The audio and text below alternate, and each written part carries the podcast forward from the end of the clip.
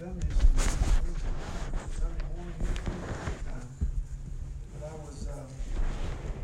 this on the internet, and um, I wanted to share it with you.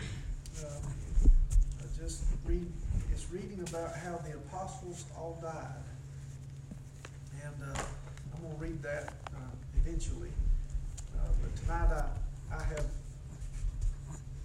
studied for just a brief moment today. My, I've been running like a chicken with my head cut off since I've gotten out of revival, and, and I just can't seem to slow down. And, and, um, but the Lord put some verses on my heart today as I was driving the kids to school, and I, I've used these verses before, and I think I've used them here on a Wednesday night. I may have, um, but I, I want to talk to you tonight about success, about being successful.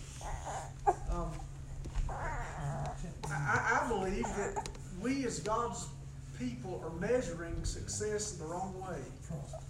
Uh, you know, the prosperity gospel is being preached in our mega churches, in our um, uh, sister churches, where they say, well, once you get saved, all your problems is over. But, you know, we, we here at this church, we've read our Bibles. We're, we're educated enough to know that uh, there's going to be hardship and heartache that's going to come our way.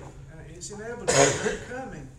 Just look at Gretchen. Look what she's went through. She's a stronger person. Look at me and the kids. What we went. Look what John has went through, and uh, you know, and Doug, and, and the list goes on and on. That success is measured not by what we accomplish so much as, as what we, what God we give God in return.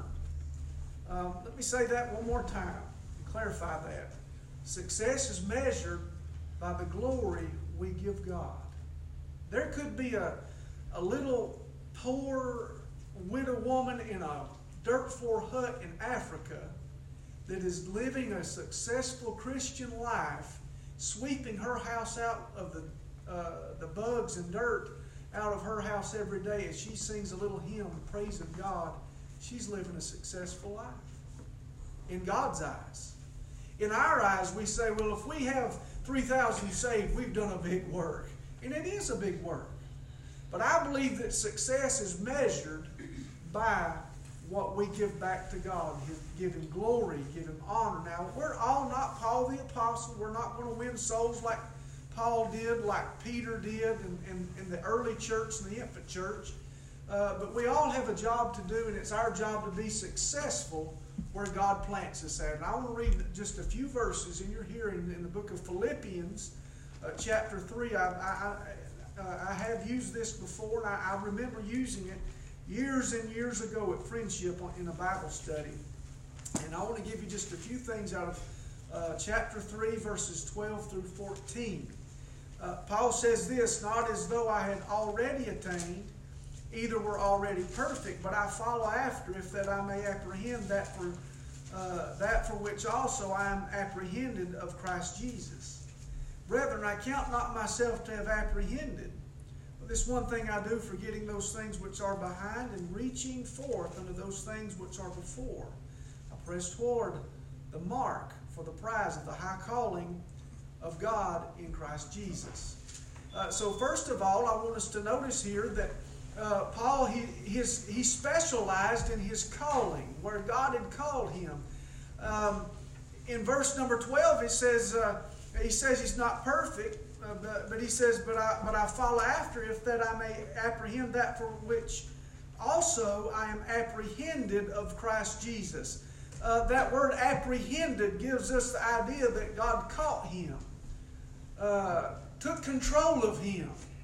And uh, we know the story of, of Saul uh, of Tarsus on the road to Damascus when the light of, of, uh, of God shone down from him and, and, stopped him dead in his tracks, and he became blind for three days and three nights. And we, we believe that this is where Paul's ophthalmia came from, and his bulging eyes and his repulsive look that he had in his eyes. He was called of God, an apostle called out of due time or due season. He was not one of the original 12 uh, because Judas Iscariot hung himself, but Paul took his place because God had called him. He seized Paul or apprehended Paul uh, to do a great work. And I, I believe, first of all and foremost, if we're going to be successful in the ministry or the work of God wherever God plants us, we've got to go where God calls us. And uh, I, I, I, believe with all of my heart that Brother Stephen, he has been called to Mount Zion Baptist Church. Hey, can I get an amen on that? Everybody ought to say a good hearty amen on that. He's been called to be the pastor for this allotted time, these allotted years, and, and I appreciate that. But God, uh, if you'll have it, apprehended him to come here. And I, I kind of have to agree with what old Jack said. I, old Matt Gillett, uh, uh, you know, they, they, uh, you know, they some boot swap there somewhere in there. Uh, Matt Gillett, you know, they, they got the uh, rough end of the stick. We got the better end of the stick, all right? But we appreciate how God calls men. And it's one thing for us as God's men or God's people to go out and say, Well, I'd like to do this. I'd like to go over to Africa or Asia or wherever and work and labor. But it's one thing to be called of the Lord to go, and another thing to just strike out going. One preacher said this. He told his pastor, He said, I believe God's called me to preach. And he said, How do you know he's called you a preacher? He said, The other day I was laying in the field and he said, uh, uh, The initials go, uh, GP were in the clouds. He said, I, I took that, that must have been God called me to preach. He said, Son, you misrepresented that. He said, That meant God told you to get back to plowing, get back to work in the field. But God apprehended Paul. He told him, He said, Look, your secret to your success is in your calling. Not everybody's going to do like Paul did. There'll never be another Paul the apostle. He listen when he was on the uh, on the ship headed to Rome and he shipwrecked. He wasn't just there with soldiers in his life. He was on that ship with the epistles in his heart and his mind, getting ready to write them. That was his call to carry God's word in the known world. But you'll notice this as well in uh, the second thing that Paul he forgot he forgot about what happened in his past. Notice in verse number 13, brethren, I count not myself to have apprehended. In other words, he said, I, am not as good as I ought to be. I'm not good, but this one thing I do, forgetting those things which are behind. And, uh, you know, a, a, Christian, especially a preacher, uh, has to have a, a good memory about the good things that he's went through, but he needs to have a bad memory about bad things he goes through. Our things that we do in our past that haunt us will drag the joy out of our life. If we if we focus on the bad all the time, it'll drag us down. Friend, I want to say there's some things in my life, things in your life in the past that you've just soon forget. Now, amen tonight. Just everybody nod your head. We'd like to forget them. Uh, but I want you to understand this. We need to learn to forget. Could you imagine? Here's what Paul had to learn to forget to be successful as a Christian. He had to forget those things that he did. I don't think he did forget them all, but I think he tried to forget a lot of times. I believe he remembered that day when he took a man, Stephen, and they laid clothes, uh, uh, his clothes at his feet and they stoned him. I believe he tried to forget that, but I believe it haunted him the rest of his days. And I believe God used that to humble him to the fact that he would not get so haughty and so arrogant. Yes, uh, I believe it's 2 Corinthians chapter number 12, where Paul said he had a thorn in his flesh. We're not for sure what it was. It could have been his ophthalmia, his, eye, his eyesight. Could have been his, been his, his repulsive look. It could have been the things that he did in his past. We're not for sure about the thorn of the flesh that he had. But Paul said to be successful, he said, Brethren, I count myself to not apprehend, to, myself to have apprehended. But this one thing I do, forgetting those things. Forget about the past and the, and the problems that you had and the sin that you had in days gone by. I, uh, uh, I heard about a man one day that was a, uh, uh, he, he became a missionary and he, uh, was a grew up in I believe it's in the Bronx, somewhere up there around New York and New Jersey in that area, and uh, he was one of the biggest uh, drug dealers in the city, and he he was so good at what he did. He knew how to hide his drugs in plain sight. He would hide it from all the uh, drug narcotic, uh, narcotic teams and everybody that tried to catch him. They never caught him. And finally, they caught him one day. He made one mess up, and the long arm of the law, uh, of the law, uh, law got him and caught up with him. Spent time in prison, uh, got saved, uh, started going to church, and here was his testimony. He said, I could never get away of the things that, you, that haunted me. I couldn't get away from it. He said, but you know, one day I ran into a mission board. They had a job for me. He said, you know what that job was? He said it was smuggling Bibles into Russia. He said, You mean to tell me that I can use my gifts that I did in the past uh, to, to win somebody for God? He said, Sign me up. They said he smuggled more Bibles in the known day today. He has smuggled more Bibles uh, right now than any other missionary that we know of of his day. And uh, he, he knows how to hide those Bibles in compartments and luggage and every and that, that was his job. I want to say he forgot about the old life but yet God used that zeal that he had to pre- prepare him for the life that he had to be successful in. And I want to say your past today does not define you. But our past does help make us who we are today. Things I've went through, things you go through, are making us a better, successful people today. I told someone the other day, and I was, uh, well, I was talking to a preacher in North Carolina about it. And he said this. He said, Preacher, I've went through some hard, hard things. And talking about himself, he said, I'm not saying I'm a better preacher. I'm not saying that. I'm not being haughty. I'm not being arrogant. He said, but I can promise you this on the authority of my testimony and how God is using me now. He said, I may not be a better preacher, but I'm a better man. I'm a better person. He said, My past has haunted me, but I'm using that past to compel me to success in doing what God has called me to do. So we find, first of all, we specialize in the calling that God's given us. Then we need to forget about what's happened in the past. In verse number 13, I wrote this down as I was reading, uh, uh, studying for the lesson today. We don't need to major on the minor. Let me say that again. The minor things that used to haunt us, don't sit there and just look at it. Get your eyes off of it. But we need to minor on the. We, we need to forget about those little things. Get our eyes off all those problems that we went through. And listen, get our eyes fixed back on the prize, back on Jesus to be successful in the work of God. Notice this uh, as well that we're to press forward. Notice verse number 14. He says, I press forward. Pressing forward shows there's agitation. Did you notice that? There's a little bit of uh, agitation when you press. He says, press forward. Verse number 14, I press toward the mark for the prize of the high calling of God in Christ Jesus. And all of God's saints and all of God's people, they all have the call of God, first of all, to carry out the Great Commission. We're to go into every highway, byway, rut, rutted out road, everywhere we're supposed to go. We're to tell the good news of the gospel. We're to go to the mountains, the valleys, the sea, the oceans, everywhere we go, we are to give the gospel. Amen tonight. The Great Commission is not just for preachers, it's for everybody. We're to tell the good news. All of us are. Every single one of us. But notice how we're to do it. He says in verse uh, number 14, we're to press to press forward. Pressure helps us move. And here's the meat of the lesson tonight to be successful in the work of God. Flip back to the book of uh, Acts, chapter 8. Notice this about uh, in Acts 8, verse number 1. We're reading about Saul's, uh, uh, before he was saved, or Paul the Apostle. He says in verse number 8, And Saul was consenting unto his death, and at that time there was great persecution against the church which was at Jerusalem, and they were all scattered abroad throughout the regions of Judea and Samaria, except the apostles. Notice I underline that word scattered abroad. Look down verse number four. Therefore they were scattered abroad, went everywhere preaching the word of God. Look in Acts chapter 11, verse number 19 for just a second.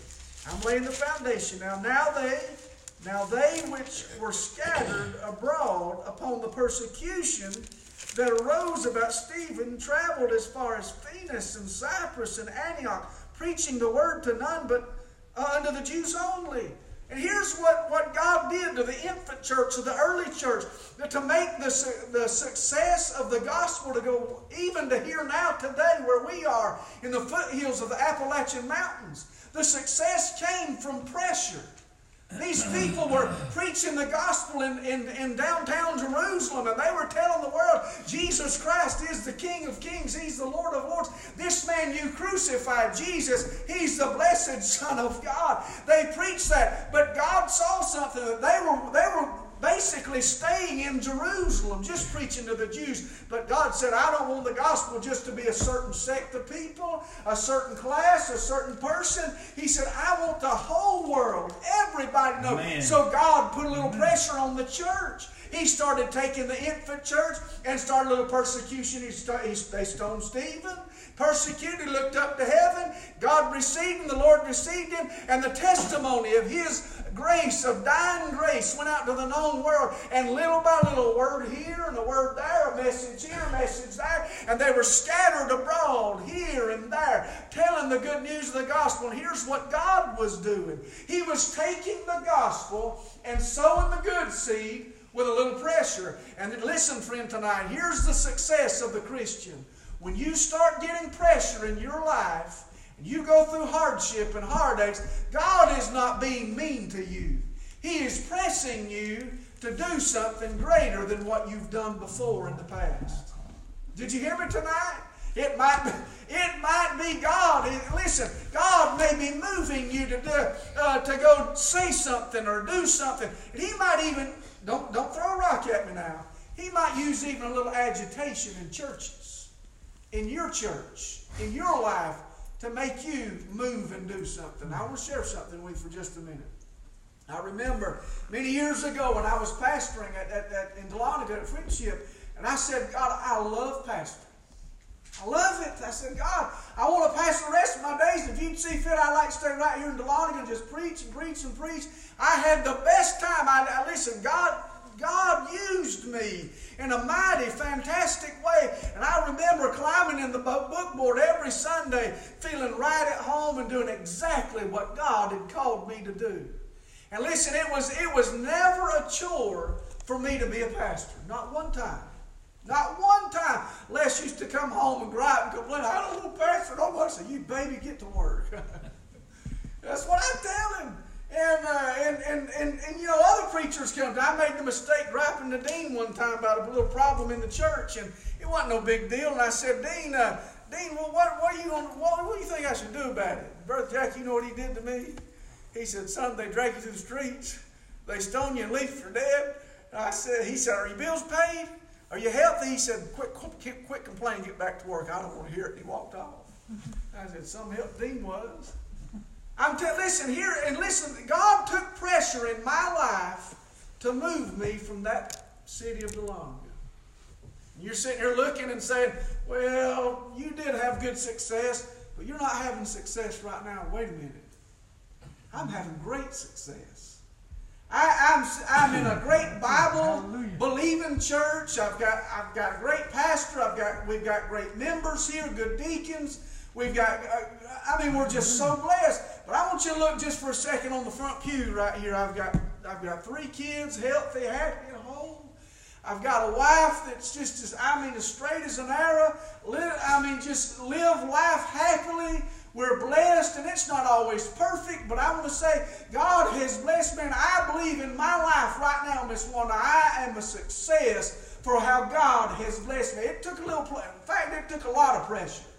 I'm in a lot of pressure for me to get to the point where I am today, right now. I remember uh, somebody telling me here when I first started coming here years, a few years back, they said, Brother Lance, you just need to pray more and all your problems will go away. And I looked at them and I said, I'm doing more praying than I've ever done in my life, and God is not hearing my prayer. I don't know what's wrong. I don't know what I've done to deserve all of it, but I said this God God will hear my prayer again. He's heard me in the past, and it took a few years of pressure, of mood. Listen, it's like God was taking a clamp on me and uh, squeezing something out of me like an old lump of coal. And little by little, uh, God has made a little diamond right now. I, listen, my greatest success right now is not preaching to millions and millions of people. My greatest success is sitting right here in this church.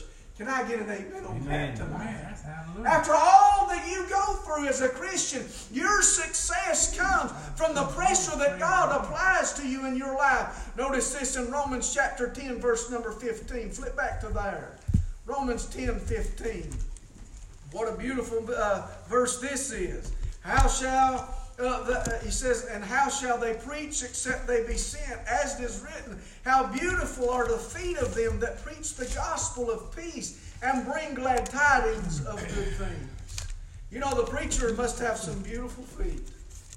I, and I, I'm not talking about physically, but you know what feet are made for? They're made for moving, they're made for going.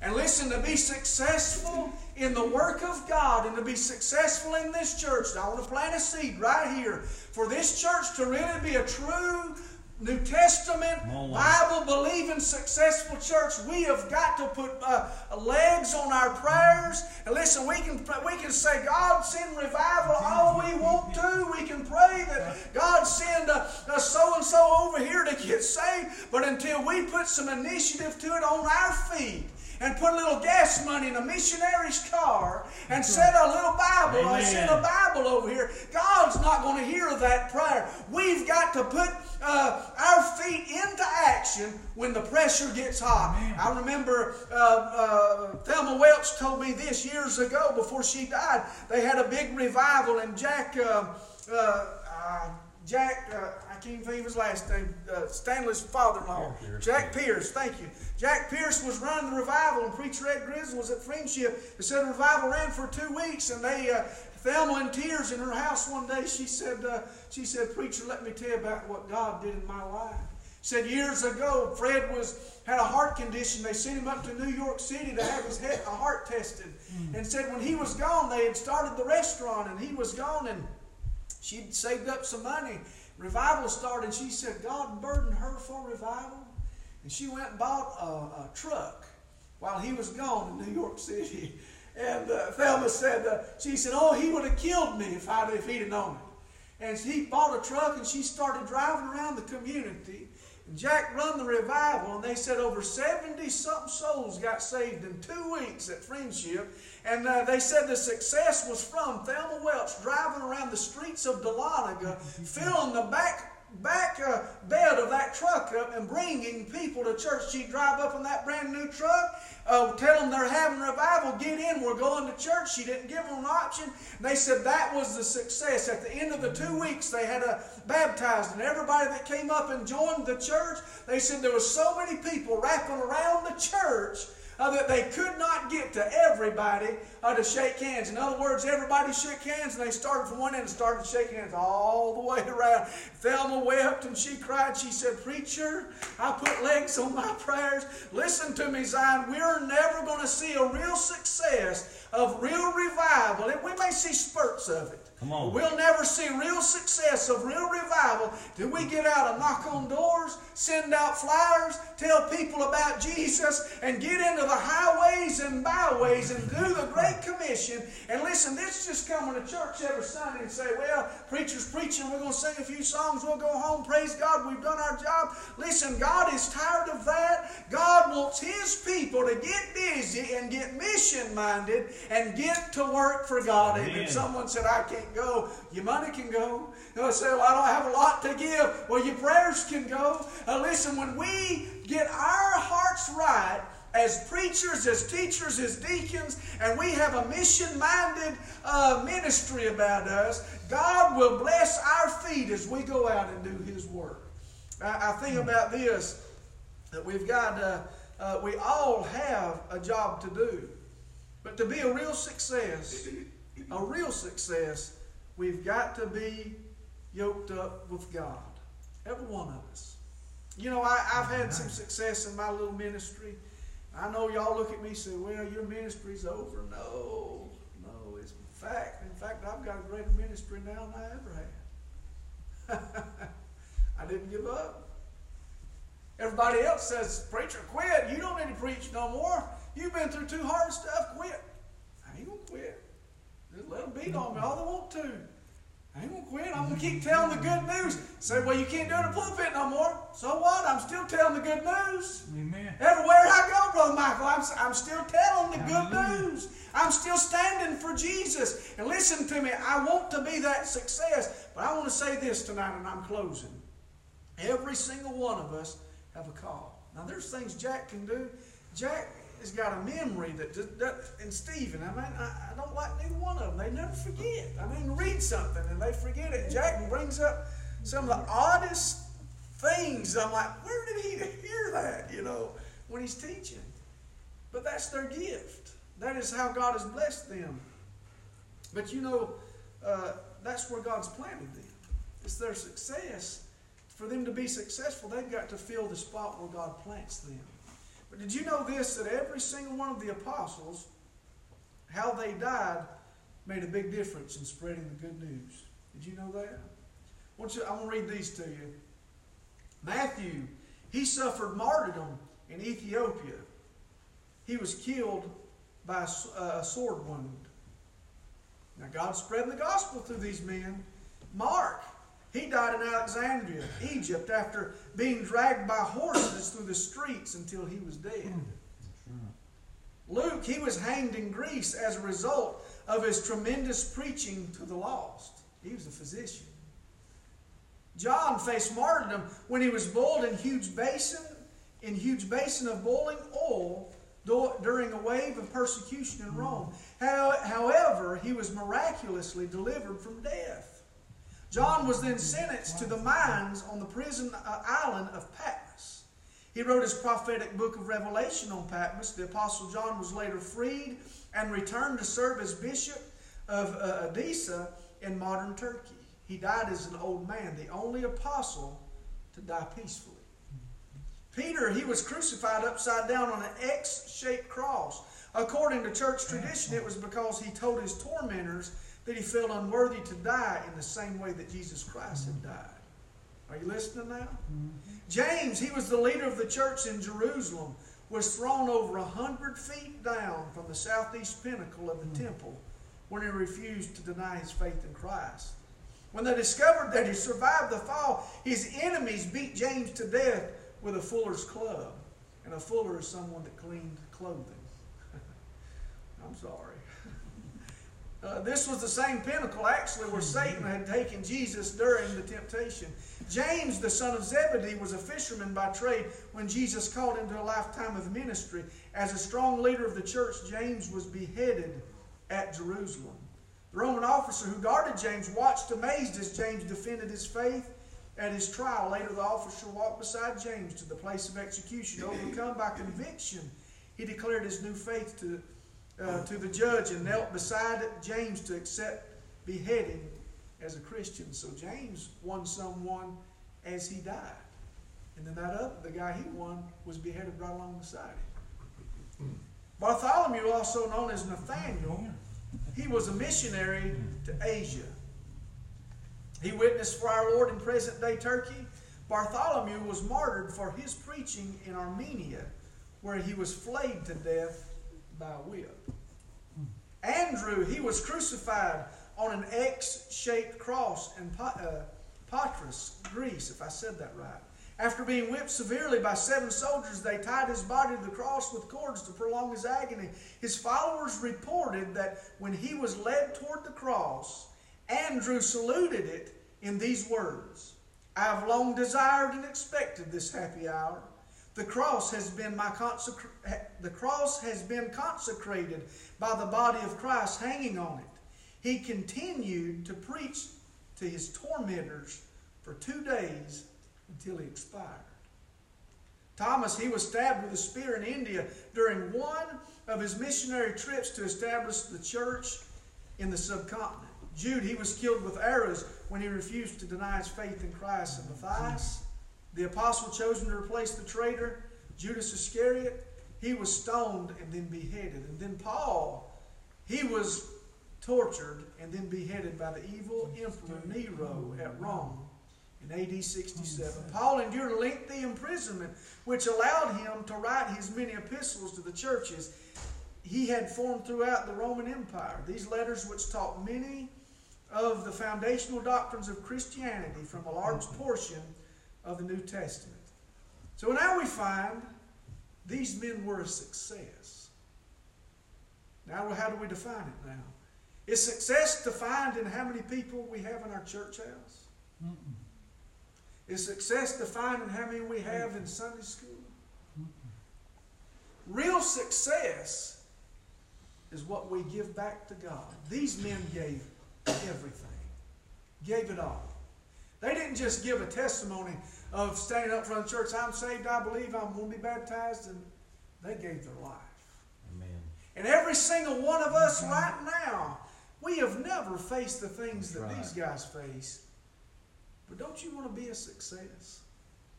Everybody says, oh, if you get an education, you'll make more money. My grandparents used to tell me this. Sid and Bertha May such as they'd say, uh, they'd say, son, get you an education. It's something nobody can ever take away from you. You know, after the recession, when they were still alive, they changed their tune on that.